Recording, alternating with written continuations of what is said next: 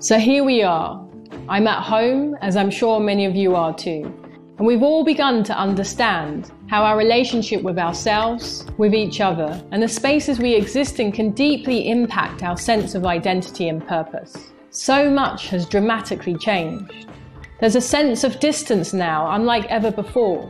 But what if I told you that you could find a way from your heart to your hand to reconnect again? And that through this practice and embracing this pause, I could help you to recalibrate your mind so that you could explore this new reality with joy, enthusiasm, imagination, and hope. And all it would take is a simple pen. To get you there, let's go back to the beginning. As a kid growing up in a council estate in southeast London, I was an outsider. I'm the oldest of six kids, and all of my siblings look very English. Blonde hair, blue eyes, very cute. And then there was me, half Nigerian, brown, with an afro. So what happens when you look different and you feel different, and in many ways start to think differently from everyone and everything around you? How do you find your way out of a dark, racist, homophobic, and very lonely place? This is where the pen comes in. I started to draw.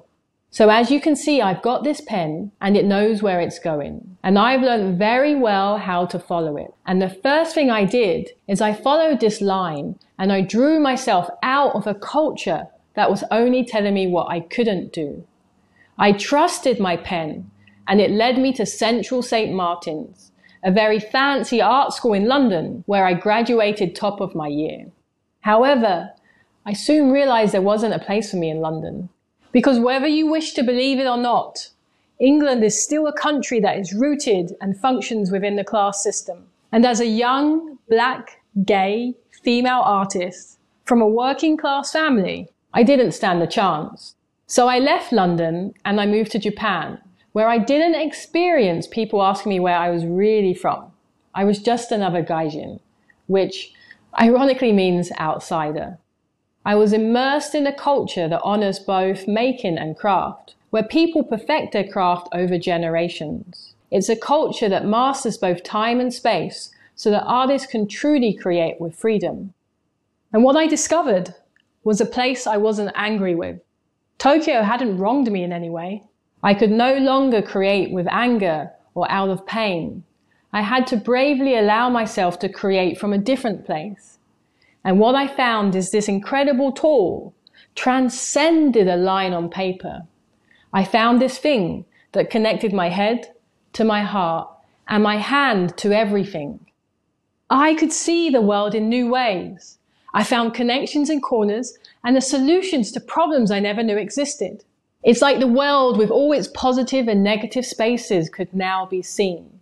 And just by seeing it, there was no longer any fear. It's like my pen was a flashlight and the unknown was still there, but it wasn't scary. After five years of living in Japan and focusing on my craft, I felt like I needed a new challenge. So I moved to New York because that's what you do as an artist, right? You move to the greatest city in the world that has the ability to make you feel completely and utterly invisible. This is when I began to truly ask myself, who are you? I would wake up in the morning and before I began my day, I would meditate on this. And with this question in mind, I kept drawing. I followed the line. I let it lead the way. The process of picking up a pen, something everyone has access to. The act of giving myself permission to let go of all thoughts, all fears, insecurities, anything that would get in the way of allowing myself to be completely me. That became my way of experiencing freedom.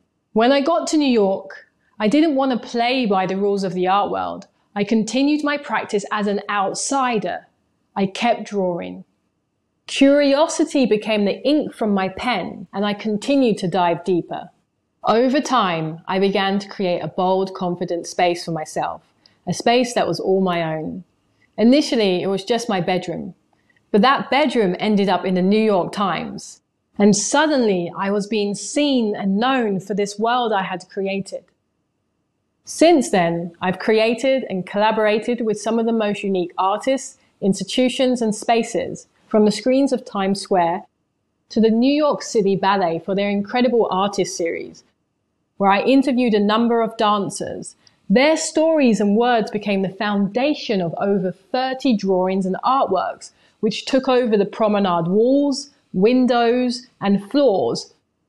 For a long time, I wanted to create a space for contemplation and poetry.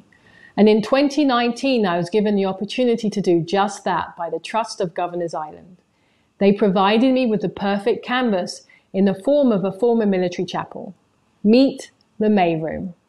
With drawings on the exterior inspired by the history of the island, you walk inside, you take your shoes off, and there's a drawing on the floor in the form of a maze that brings you back to you.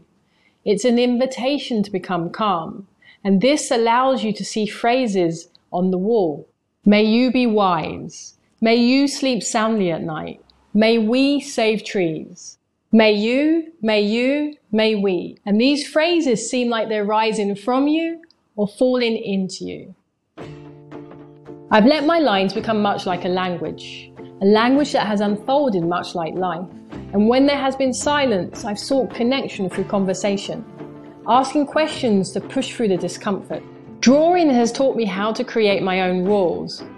It has taught me to open my eyes and see not only what is, but what can be. And where there are broken systems, we can create new ones that actually function and benefit all instead of just a select few. Drawing has taught me how to fully engage with the world. And what I've come to realize through this language of lines is not the importance of being seen, but rather the gift of seeing that we give to others. And how true freedom is the ability to see. And I don't mean that literally, because sight is only one way in which one can see. But what I mean is to experience the world in its entirety, maybe even more so during the most challenging moments, like the one we face today. I'm Central Saint Martins, I draw, and I invite you to pick up a pen and see where it takes you.